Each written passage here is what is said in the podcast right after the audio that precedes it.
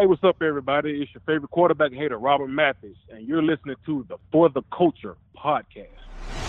This is the For the Culture podcast. I'm your host, Luke Diamond, with my man Jason Spears, and the Colts finish it out. They beat the Lions 27 17, going 3 0, our first undefeated preseason since 1994.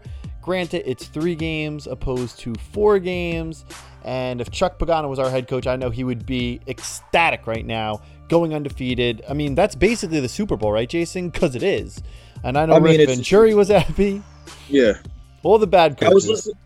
Yeah, I was listening to Rick Venturi, man. He was uh, he was really into it. He wanted that win, man. He wanted it bad. Oh yeah, and I could only imagine if Chuck was on the sideline how badly he would have wanted it. It seems like the bad coaches care more about the preseason, and then the good coaches care more about the regular season. Because although we're three and zero, oh, what does it mean in two weeks when we play the Seattle Seahawks?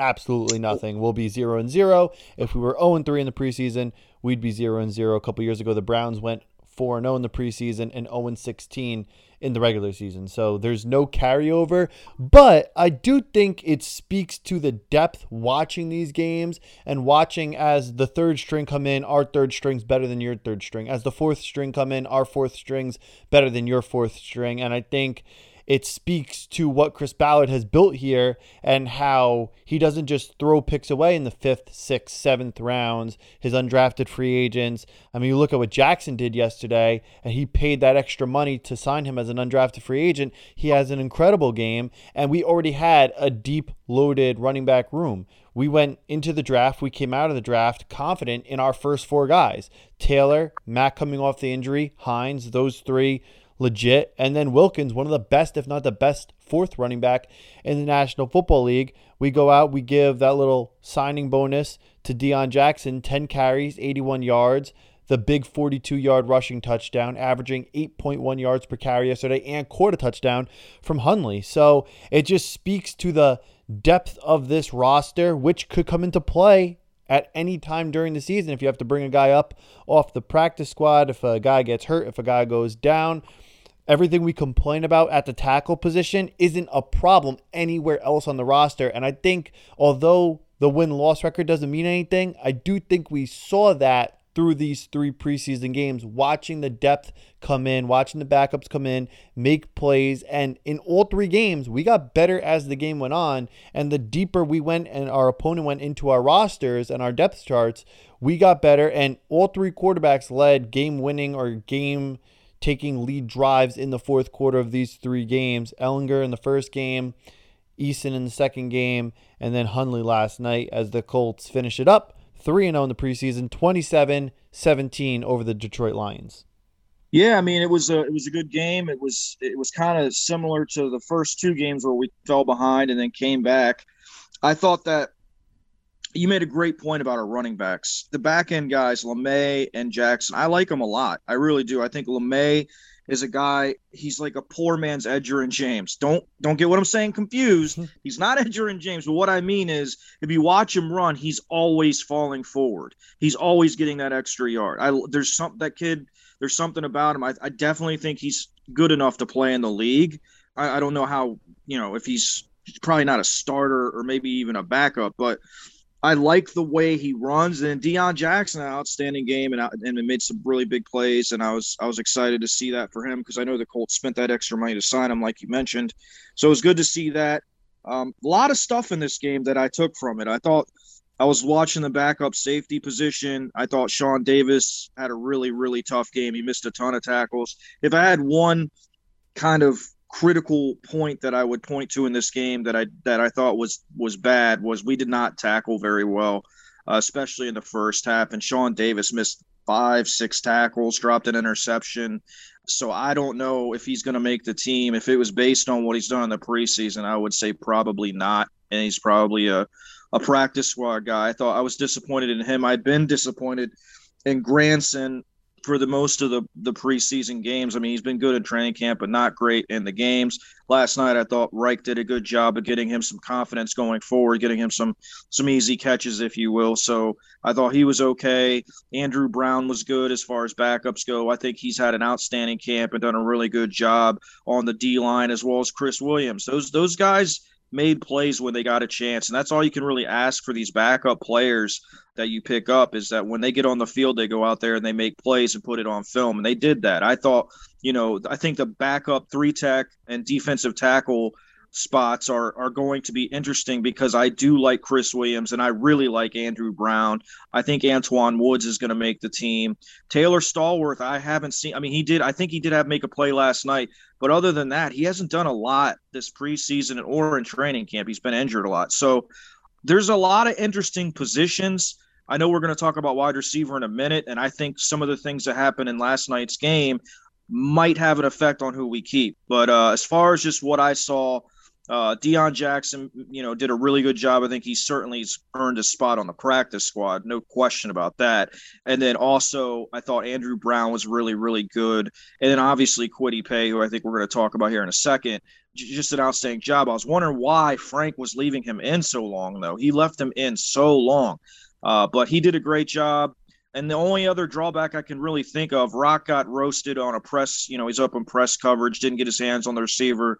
That's not good. You got to get your hands on the receiver when you're up in press. If if if Rock does not get his hands on a guy, it's a, it's a wrap. And he did not do it. The guy beat him for a touchdown, and it wasn't even close. Got him, you know, got across his face and on the slant route, and just it was a wrap. So Rock's got to get better, man. The, the the secondary, our number two corner is definitely a concern for me because I haven't seen consistent play out of either Rock or TJ Carrie. I thought TJ Carrie was a little better last year, but um, Rock's really got to get it going, man. He's he's just got too many brain fart plays. And uh, and he and another thing is you, you just don't ever want those plays to, to to to snowball, and they did last year. So he's got to get it going, man. We got to have a good number two corner, or at least a number, not number two, but an outside corner. He's going to be on the field a lot. So and then the injuries. There was a lot of injuries last night. We hope that none of them are too serious. And Otevi went off the field on a cart. That's not good. I feel kind of bad because I talked all that trash about him, and he goes out and he gets hurt, and I feel feel kind of bad for him. But uh, you know, that's the game.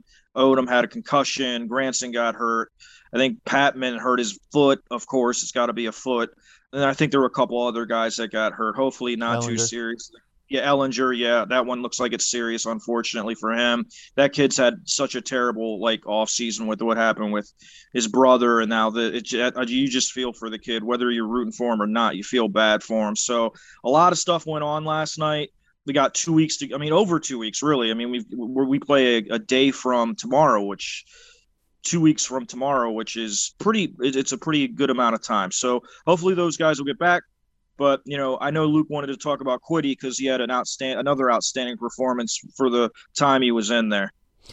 Yeah, and I mean, I think the first thing that jumps off the page about Kwity is he looks like the real deal, and he looks like he's going to produce day one, and that's all you could hope for out of your first round pick. And we haven't had many first round picks from Ballard because usually we trade back or we move around.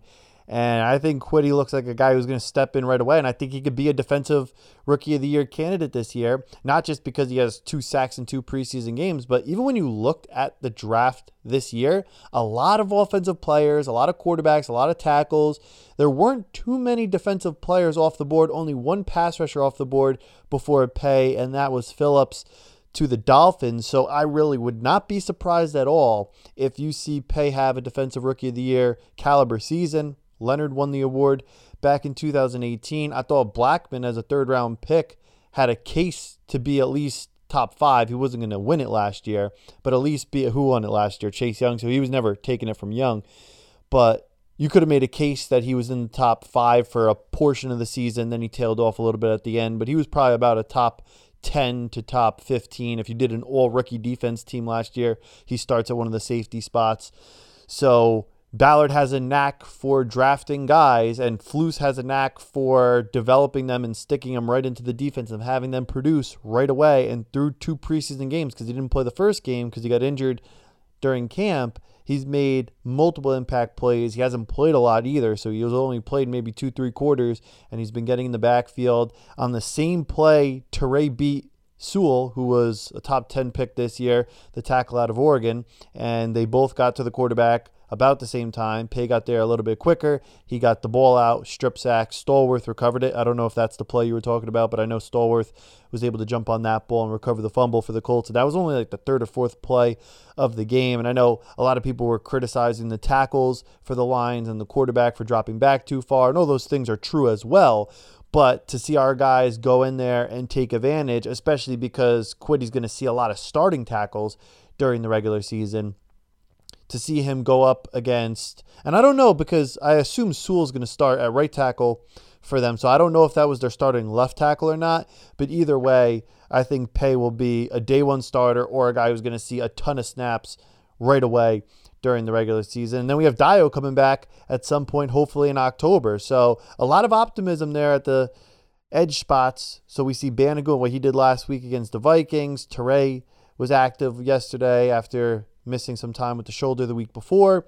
And then Paye, two starts, multiple productive plays, also had another pressure or two on third down in that game, had a tackle for loss last night in that game as well. So he looks like the real deal and he looks like a guy who's going to produce right away. So definitely excited about that because you hate seeing first round picks and at that position too because that's a position that does take a little bit of time sometimes to develop and it doesn't look like he's going to take too much time to make an impact which you have to be excited about yeah the thing that stands out to me about Kwity and I, I think i think this is kind of obvious if you watch if you single him out and watch him play is is his get off is second to none. He's very quick. The three cone drill, I think he ran in six nine, which is insane during the draft process. He definitely is going to be a starter from day one. He's going to start. I definitely agree with you. I think he's going to have a chance to make a really, really big impact. I think our defense has a chance to be, like I've, I've said this over and over again. If, we stay healthy, knock on wood, and we can get some, you know, decent play out of our number two or you know second boundary corner, we should be a top five defense. And Kwity's going to be a big part of that. I mean, he's I still and I've said this repeatedly, and people probably tired of hearing me say it, but he was just not used correctly at Michigan. He was not lined up correctly.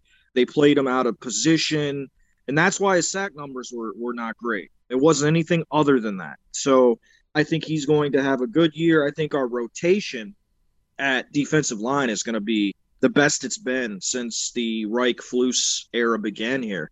So uh, we have a lot of depth there. I like. I even like some of the third string guys, to be quite honest with you, as far as the defensive tackles go.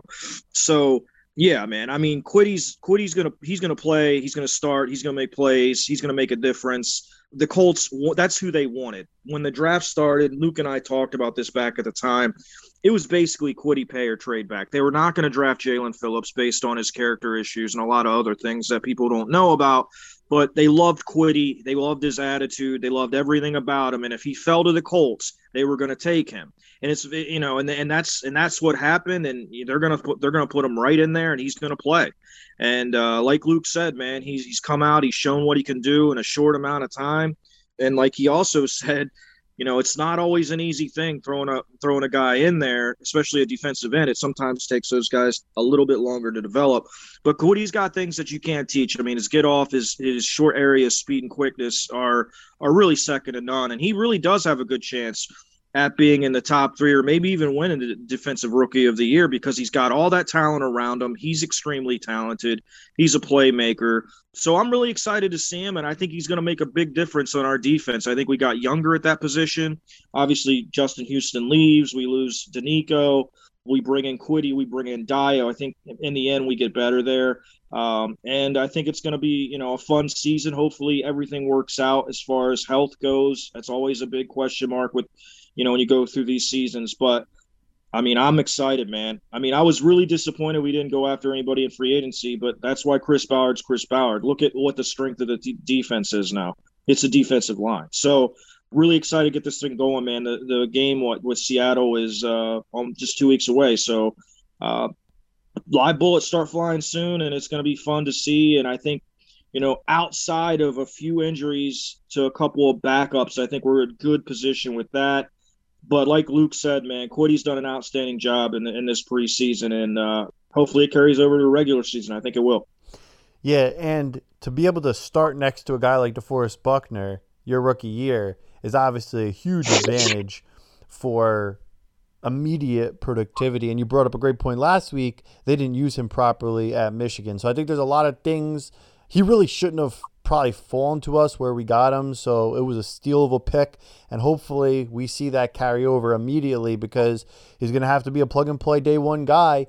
And because you don't have Autry back and because you don't have Houston back, that opportunity will be there right away for Paye to make a difference. You brought up something before, also, Jason, which I thought was interesting the concussion to George Odum. And yesterday, Patmon and Strachan, not great gunners. They were not great on special teams.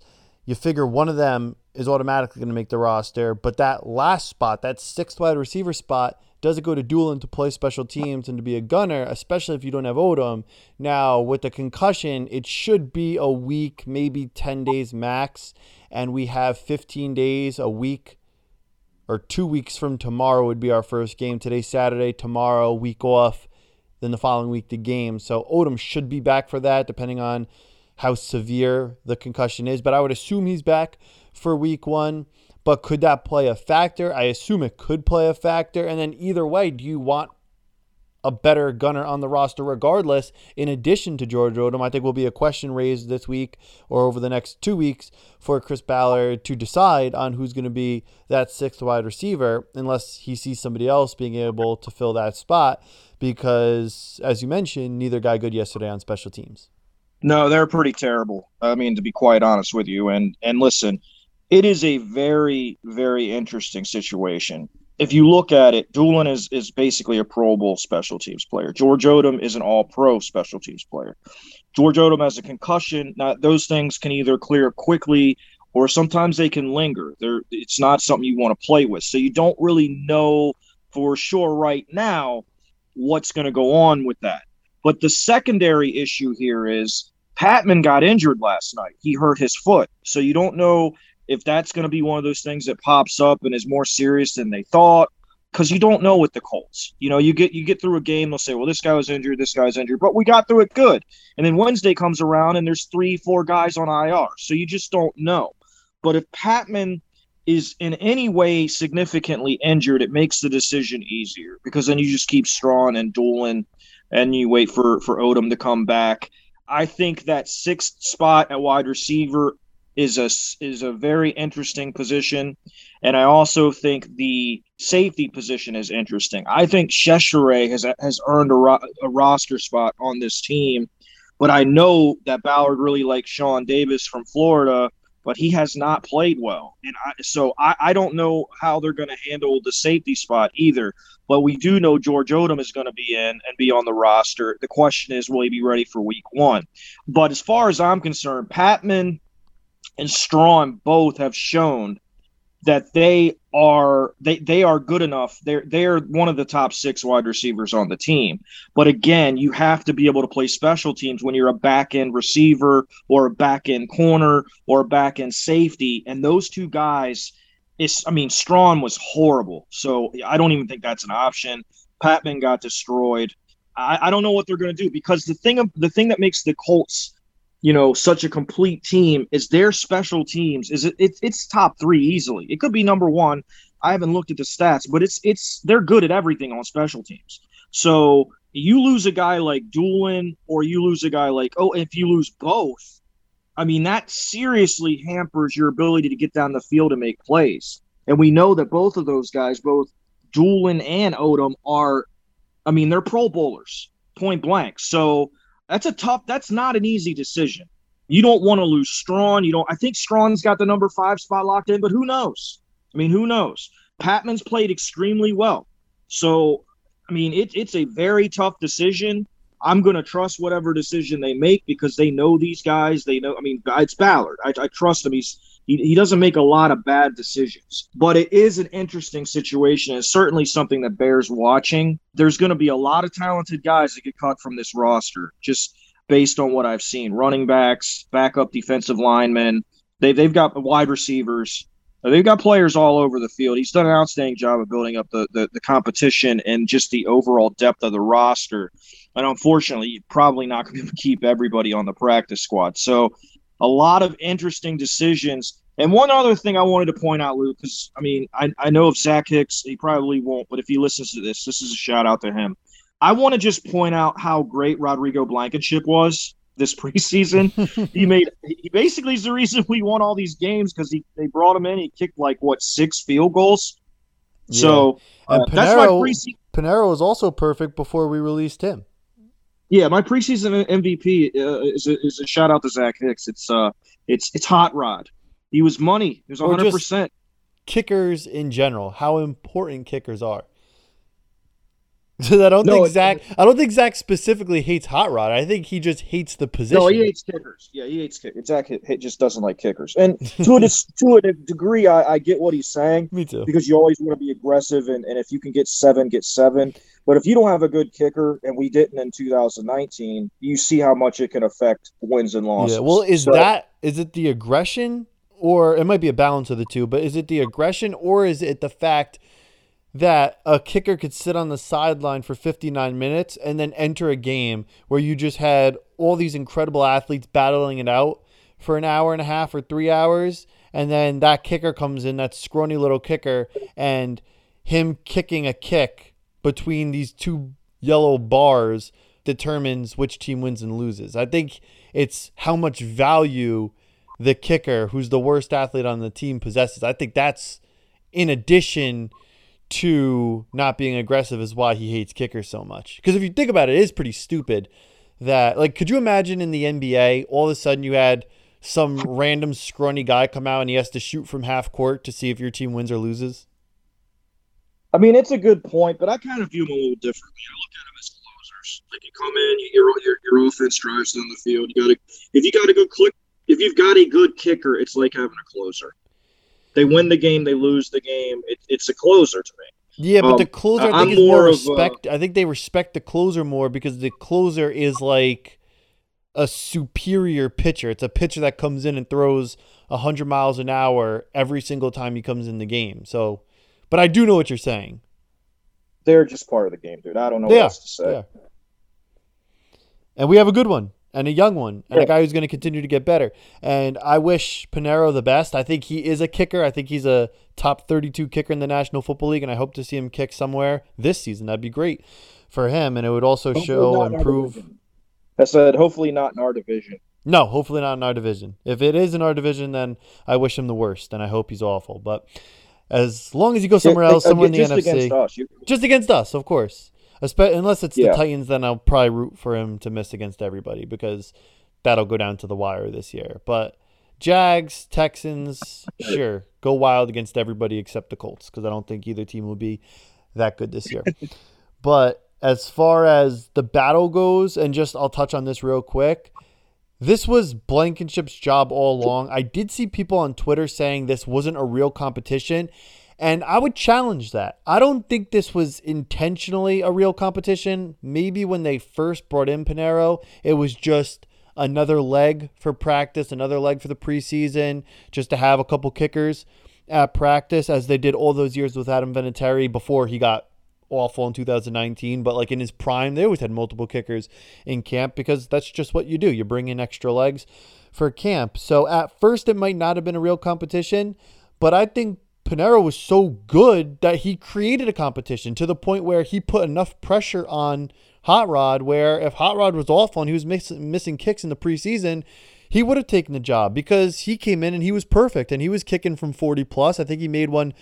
I think he made one from like 47 or 48, and he has a strong leg. And last year, I think with Chicago, he hit a couple from 50. So he's a good kicker and he definitely came in and if it wasn't a real competition he made it a real competition and i think he'll go somewhere and be a kicker in this league. And then our guy hot rod respect the specs. He did his thing. He never missed. He was literally perfect not only in the preseason but also in training camp and then six for six in the preseason. So he solidified his job. Any questions the colts may have had have been answered. He's our kicker and the rest is history. So shout out to him. He was the MVP this preseason. We don't go 3 and 0 if he misses a couple kicks. And then if you go back to 2019, if we had better production from our kicker, we probably go 500. Maybe we win nine, ten games. Who knows? Because we had so many close one, two point losses or games that went to overtime that could have been won with an extra point or could have been won with a 42 yard field goal that weren't and were lost by a couple of points. I remember back in 2019, I think our first like nine games of the season were decided by seven points or less, and we had a kicker kicking 68% on extra points that year. So I'm glad you brought that up because Rodrigo Blankenship definitely deserves the respect. He earned it, and he'll be our kicker come week one and throughout the duration of the season. Yeah, I think it was. Uh, I think it was a smart move by Ballard. I think it was one of those things where he, was mentally testing uh, Blankenship. He just wasn't just going to hand it to him after a good season. And I, I do disagree with those people that say it wasn't a competition. I think in the beginning, like you said, it was, he was more of a guy that's just okay. Let's see how he handles this. But when he started making everything, and, ba- and then Blankenship had to make everything too. I mean, he didn't have to make everything, but I mean, he had to be he had to be good. I think it was a good test. I think it was a smart move. And Blankenship came through with flying colors. And I absolutely think Piñeiro will get a job somewhere else he's certainly an NFL caliber kicker. You saw that on display. He can kick off. He can he can kick it from distance. He, he's a solid kicker, definitely an NFL kicker. But Blankenship was money, man. He made everything. He kicked off well. Yeah, I mean, I feel I feel confident about it, and I feel good about him, especially inside fifty. Uh, he's really, I mean, the the only question with Blankenship has always been kind of outside fifty for me. But he's made, I think he made a fifty-three yarder in preseason. So you know, he's done a good job and uh, and and you know when he was challenged because everybody gets challenged. Whatever position group you're in or whatever on this roster you're going to get challenged. He's going to bring players in that are going to push you. And if you don't do your job or you you know you have a really bad training camp you might not have a job. So i thought he did a great job i mean not just with the kicking but with the mental aspect of having another guy there that's an nfl caliber kicker not just some scrub they picked up. It was an nfl caliber kicker.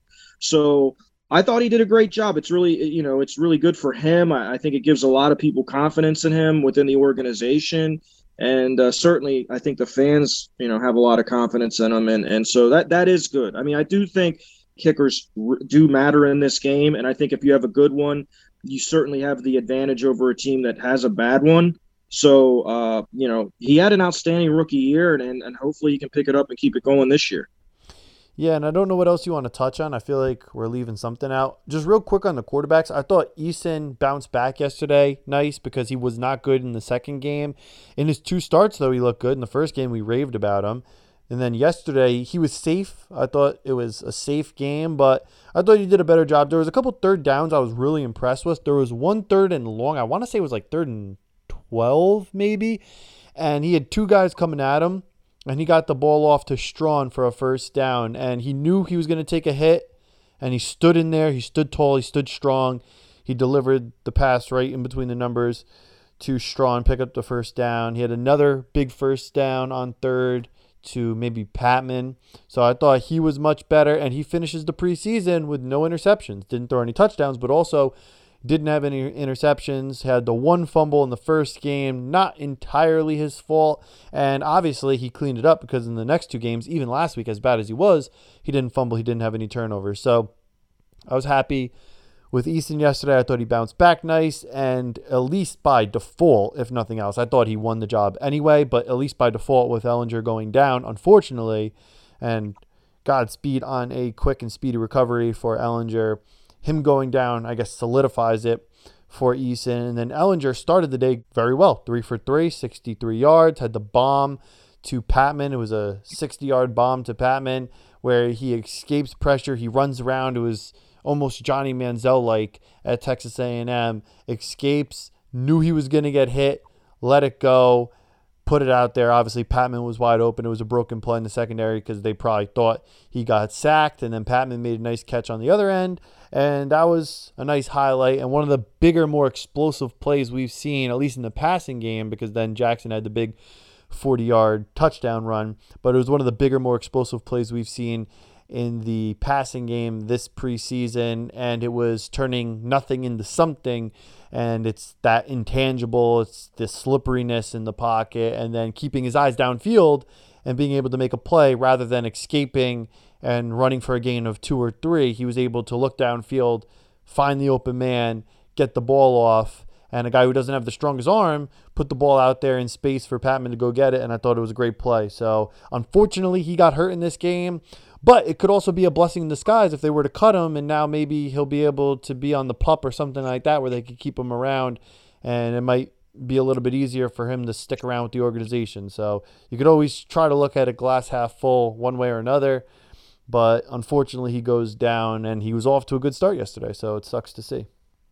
Yeah, and, and listen, I think Ehlinger's an exciting player, but I thought Eason was the more consistent player. If you look at the two guys, I mean, I think Ehlinger made more kind of wow plays as far as moving around, throwing on the run, and all that. He made a lot of a lot of really good wow plays, but he also made some wow plays the other direction, and that's you know that's where he's got to improve. I do think there's a lot of positives with Ehlinger, but at the end of the day, when you compare the two of them and the two preseasons, the two training camps, all this stuff, you know, I, I think – I think Eason won the backup job fair and square. I think most people would say that unless you're a Texas fan or an Ehlinger fan. And I am. I like Ehlinger a lot. I, I think probably more than you do, Luke, uh, just based on his you know his intangibles and all that stuff but i definitely think he's got he's got some uh, ways to go he's got some room to grow as does eason but i think it's a little shorter distance with eason you know i think i think it was a good preseason for both of them they both learned they both got and that's i mean that's been what's been so great about this preseason is having it being able to see these guys go out there and play, good or bad, make mistakes, whatever.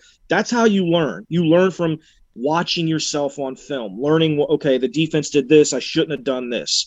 And you can have that film. But when you don't play any preseason games like last year, you can see how it, you know, it could affect young players. So basically, like we've said on this podcast, it was like having two rookie quarterbacks. Eason did have a little bit of an advantage because he, you know, he was in the offense, he knew it a little better, but Ehlinger got to play some games, you know, so it kind of evened out. At the end of the day, though, like we said, Eason more consistent. No, he didn't throw any touchdowns, but he also didn't throw any picks. And I just think, you know, Ehlinger is kind of more of a, a gunslinger, I think, in the sense that he he makes some bad decisions. Obviously, Eason's got a way bigger arm and can make all the outside the numbers throws that that Ehlinger struggles with.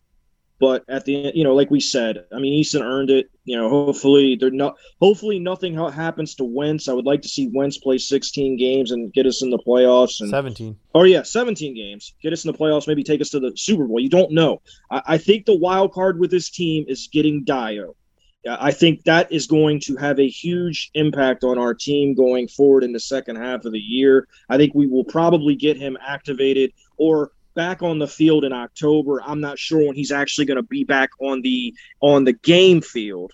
That I don't know, but I think he's coming along in his in his uh, you know in his, in his rehab, and I think he's going to be back sooner than later, as long as long as he has no setbacks, obviously. And then you know Fisher should be back in September sometime. So things are looking up for the Colts. Hopefully, the guys that got hurt are are going to be able to you know make it back by week one. Obviously, you know, Ehlinger and Tevi probably, you know, that they're probably looking at IR the way that that uh that Reich was talking about those guys. But hopefully they they you know they they get get better soon and get back on the field. Uh, you never want to see anyone get injured, but as a whole, man, with the way I mean, Luke, with the way our training camp and, and all that started with the friggin', you know, the injury to Carson, the injury to the, you know, this guy, that guy, all these foot injuries, it, to, to have it wrap up the way it has. Not even, I mean, the undefeated preseason, great, whatever. I don't really care about that. I know Luke probably you don't really either. But to have it wrap up with everything looking up, mm-hmm. as opposed to how it started when training camp started, it was like, Jesus, are you kidding me? Like, he's already hurt. Like, it, it was such a negative, depressed kind of a down time. But luckily, everything seemed to go well for Carson. Quenton's getting better um, should be back. Kelly hopefully will be back. Um, you know, it looks like things are going in the right direction, and that's what you really want heading into the to the regular season. And it, you know, out the gate, you got two really good teams, and then you got a divisional game. That's probably one of the most important games of the year in Week Three. Yep. Um, so definitely going to be a tough start to the season, but I feel like the Colts, you know, really having that preseason and going into it with with uh, you know, a lot, all hands on deck for the most part, I think is a really positive thing and, and gives a lot of us hope as far as, you know, this is going to be a good team and it's going to be a great season. True. You might disagree with me, but I would trade this 3 0 in the preseason for 3 0 in the regular season. Oh uh, no, Luke. I, I think I, I think Rick Venturi's just entered the chat, and I think he would rather keep. The It's like the. Super Bowl because it is. Coaches were coaching, players were playing. Playing. It's like the Super Bowl because I it I is. gonna- I said I wasn't going to Coming out to the Buffalo Bills, two AFC teams playing the Super Bowl. Oh God! That's I why we I do this. We got wasn't grown gonna men. Listen, guys, I Kwity Paye might be a rookie. Might be a rookie. He's a grown man. He's a football player. He's and listen, guys, Luke Diamond of For the Culture tweeted this yesterday. If Ryan Grigson today was the general manager in the National Football League, the Culture would trade him Deon Jackson for a first round pick. Not to get confused with the Qwell Jackson who punched a pizza boy, but Deon Jackson, first round pick, undrafted free agent, just like that. Man, I That miss, is I miss well. I miss Chuck. I do miss the uh, Chuck. I miss the jokes. I miss the Yeah, laughter. spoofs. I miss laughing so we don't cry. Yeah, I mean that's dude. Those spoofs got me through 2017. Spoofs and Jack Daniels got me through 2017. and So spoofs and Johnny Walker Black got Irsay through 2016. that's true. He was in his he was in his office for like a month after the season and GM. So yeah. One more thing I want to bring up, Jason. The backup running back spot, I don't think Benny LeMay is going to make this roster, No. but Deon Jackson makes a late push to make a case because he's interesting. He's a power guy, but he catches a touchdown and he also shows breakaway speed for a 41 yard touchdown. So he shows a lot of elements, especially at that position where it's not rare to draft a guy late or sign an undrafted free agent that turn into a 1,000 yard running back. And it'll be very difficult in the first couple years, obviously, or at any point sitting behind Jonathan Taylor to be that guy. But the way they use Jordan Wilkins, it's just such a head scratcher to me, right? Because you look at it like this Wilkins has always been better than his carries, I would say, in Indianapolis. He's always been better than the workload they've given him. We've said that for years, and then we think last year might be his year to be the number two in terms of carries. Hines being more of a receiving threat out of the backfield, and then Matt gets hurt, and it's like we never really saw that. They draft Jonathan Taylor, who immediately leapfrogs him on the depth chart, even when Matt goes down, or a couple years ago when Matt got hurt. And then they had that guy who who was it came off the practice squad. He Oh, ran for like um, 200 yards in two Jonathan weeks. Williams. Jonathan, Jonathan Williams. Williams. He did a great job, but Wilkins got hurt those two games. The two games that Matt got hurt, he also got hurt. So he's just continued to lose opportunity, whether it be an injury, just bad luck, which could also go into being an injury, could also be bad luck. The timing just never worked out for him.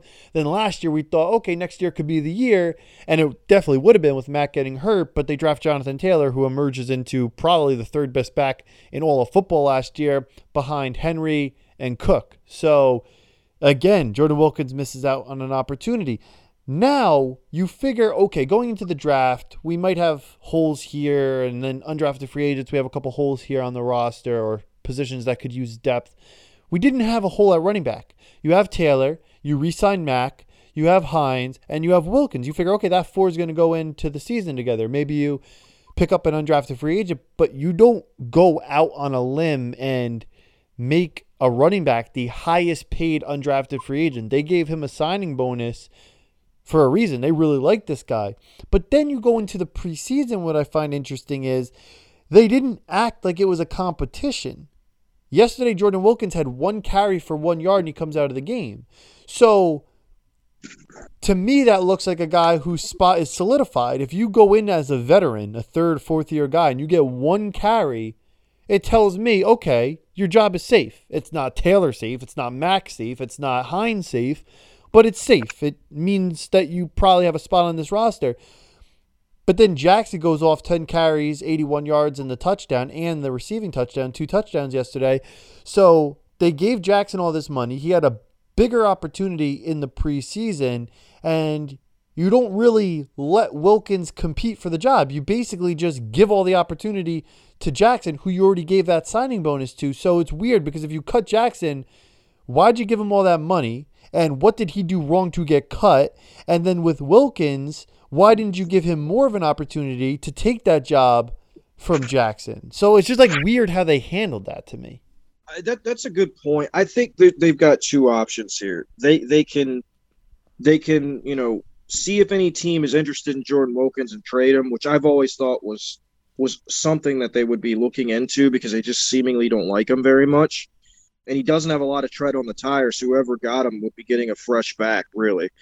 That would be my first thing. Like maybe they try to trade him and put keep Dion on the roster because I don't think they're going to keep keeping five running backs. Just would be insane. So I, I think that's the first option. And the other option is you just you release them and you pray that nobody picks him up and you and you sign him to the practice squad and then he's on your team you know he's a part of your your team until somebody and then you just stash him that's what i that's what i think is going to happen i think they're going to release him and they're going to pray that he gets on the the practice squad and you just have him stashed there because i i mean unless somebody trades for jordan wilkins and i don't know the running back situation around the league i really only know the colts and you know the teams in our division I mean, maybe. I mean, would you trade him? You wouldn't trade him to the t- to Jacksonville.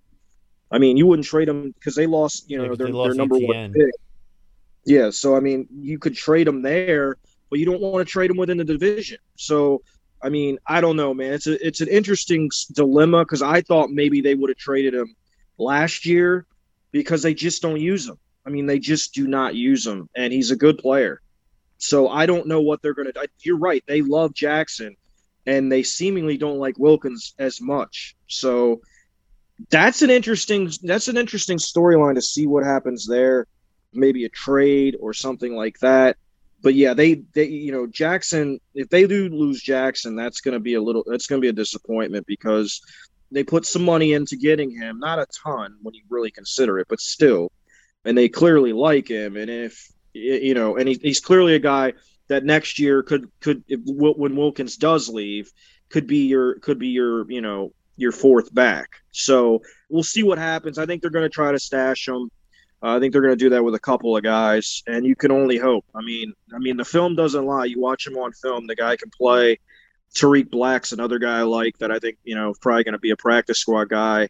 Tyler Vaughn's another guy. I mean, we there's guys I like that I hope make the, you know get on our practice squad there's, but I'm sure there's teams around the league that you know Tarik Black could be a, a six receiver for or Tyler Vaughn. So, you know, we just have to see how it plays out. But in the end, it's kind of a good problem to have because it shows how much depth you have on the roster. So uh, that's what we wanted to get to, and we're there. My main concern right now is just Rock at corner. I know I mentioned that earlier in the show that he got beat. He's just so bad in press coverage. He's good. He's fine in, in zone, but when you put him out there on, in press, He's just if he doesn't get if he if he doesn't get his hands on the receiver, it's a touchdown. If he gets his hands on the receiver, it's pass interference. It's just and it's it's been that way pretty much his whole career, and it's it's kind of unsettling, but it is what it is. I don't know if Flus is going to roll with, you know, I mean Isaiah Rogers had a great a great camp. Maybe they roll with him. Tell hasn't had a very good camp. Carrie, you know, has been okay you just don't know what they're going to do there. I, I, looking back now, I kind of wish they would have taken a corner instead of Sean Davis because we're really, really thin at corner because uh, we just don't have a lot of consistent guys. I mean, Zabe is Kenny's our best corner. Zabe is our most probably consistent outside corner, and after that, I mean, it's really a toss up between all the guys. I mean, Rock is just He's just so bad in press coverage, man. I, I don't get it. I don't get it. I don't understand how he can be so good in, in, in zone and so bad in press, but that's where we're at with him. To me, it's just an interesting situation, but it's not a bad situation because either way, you're going to round out this roster with four legitimate NFL running backs. And I wish we had that same problem at tackle where it's the opposite. And now that Tevi goes down, who we thought might have gotten cut regardless, now you might have to go out this week and claim somebody as a third tackle to bring into the I season hope, until Fisher comes back. I absolutely hope that's what happens because I'll tell you right now, Holden has looked horrible. Davenport's been fine, but uh, Holden's looked terrible. And and Tevi was bad before him. I'm not going to say too much about him. We all, if you want to hear my opinion on Tevi, listen to last week's show, the preview or whatever. But um, I I hope this drives Ballard to go out and get a guy that's that's legitimately decent. We cannot keep trying to get swing tackles, basically sign a turd and hope it turns into gold. That's not how it works. They're a turd for a reason. So, and I'm just this is bad metaphors by Jason, but you know what I'm saying. Uh, we've got to go out and get a guy that has some upside, that can play, that's got a little bit of experience. Because I mean, Holden is just. I mean, honestly, if we're being real right now, I don't think Holden has earned a spot on this team. If he makes it, it's by default. That's it. So, to me, Ballard, I hope, has looked at the line and said, okay, we're good at center, we're good at, at guard, but Lord have mercy, are we bad? Is our depth bad at tackle? We've got to get another tackle. Yep. So hopefully that's what happens. I mean, because there are teams with with offensive line, you know, depth, tackle depth, maybe not interior depth, but tackle depth that are going to probably release tackles that are better than Will Holden. And so we really need to look at that and hopefully we will. Obviously, the cut down day comes, but that does that does not necessarily mean those guys are going to be on the roster week one because you, you have to see what else is out there. So and waiver claims and all that stuff take time. So we'll see what happens. But yeah, man, the the tackle position is just uh Dav out. I mean, if Davenport were to get hurt week one, um, we're in deep trouble. Mm-hmm. Or Smith, for that matter. Right, because we, I mean, Holden has looked terrible.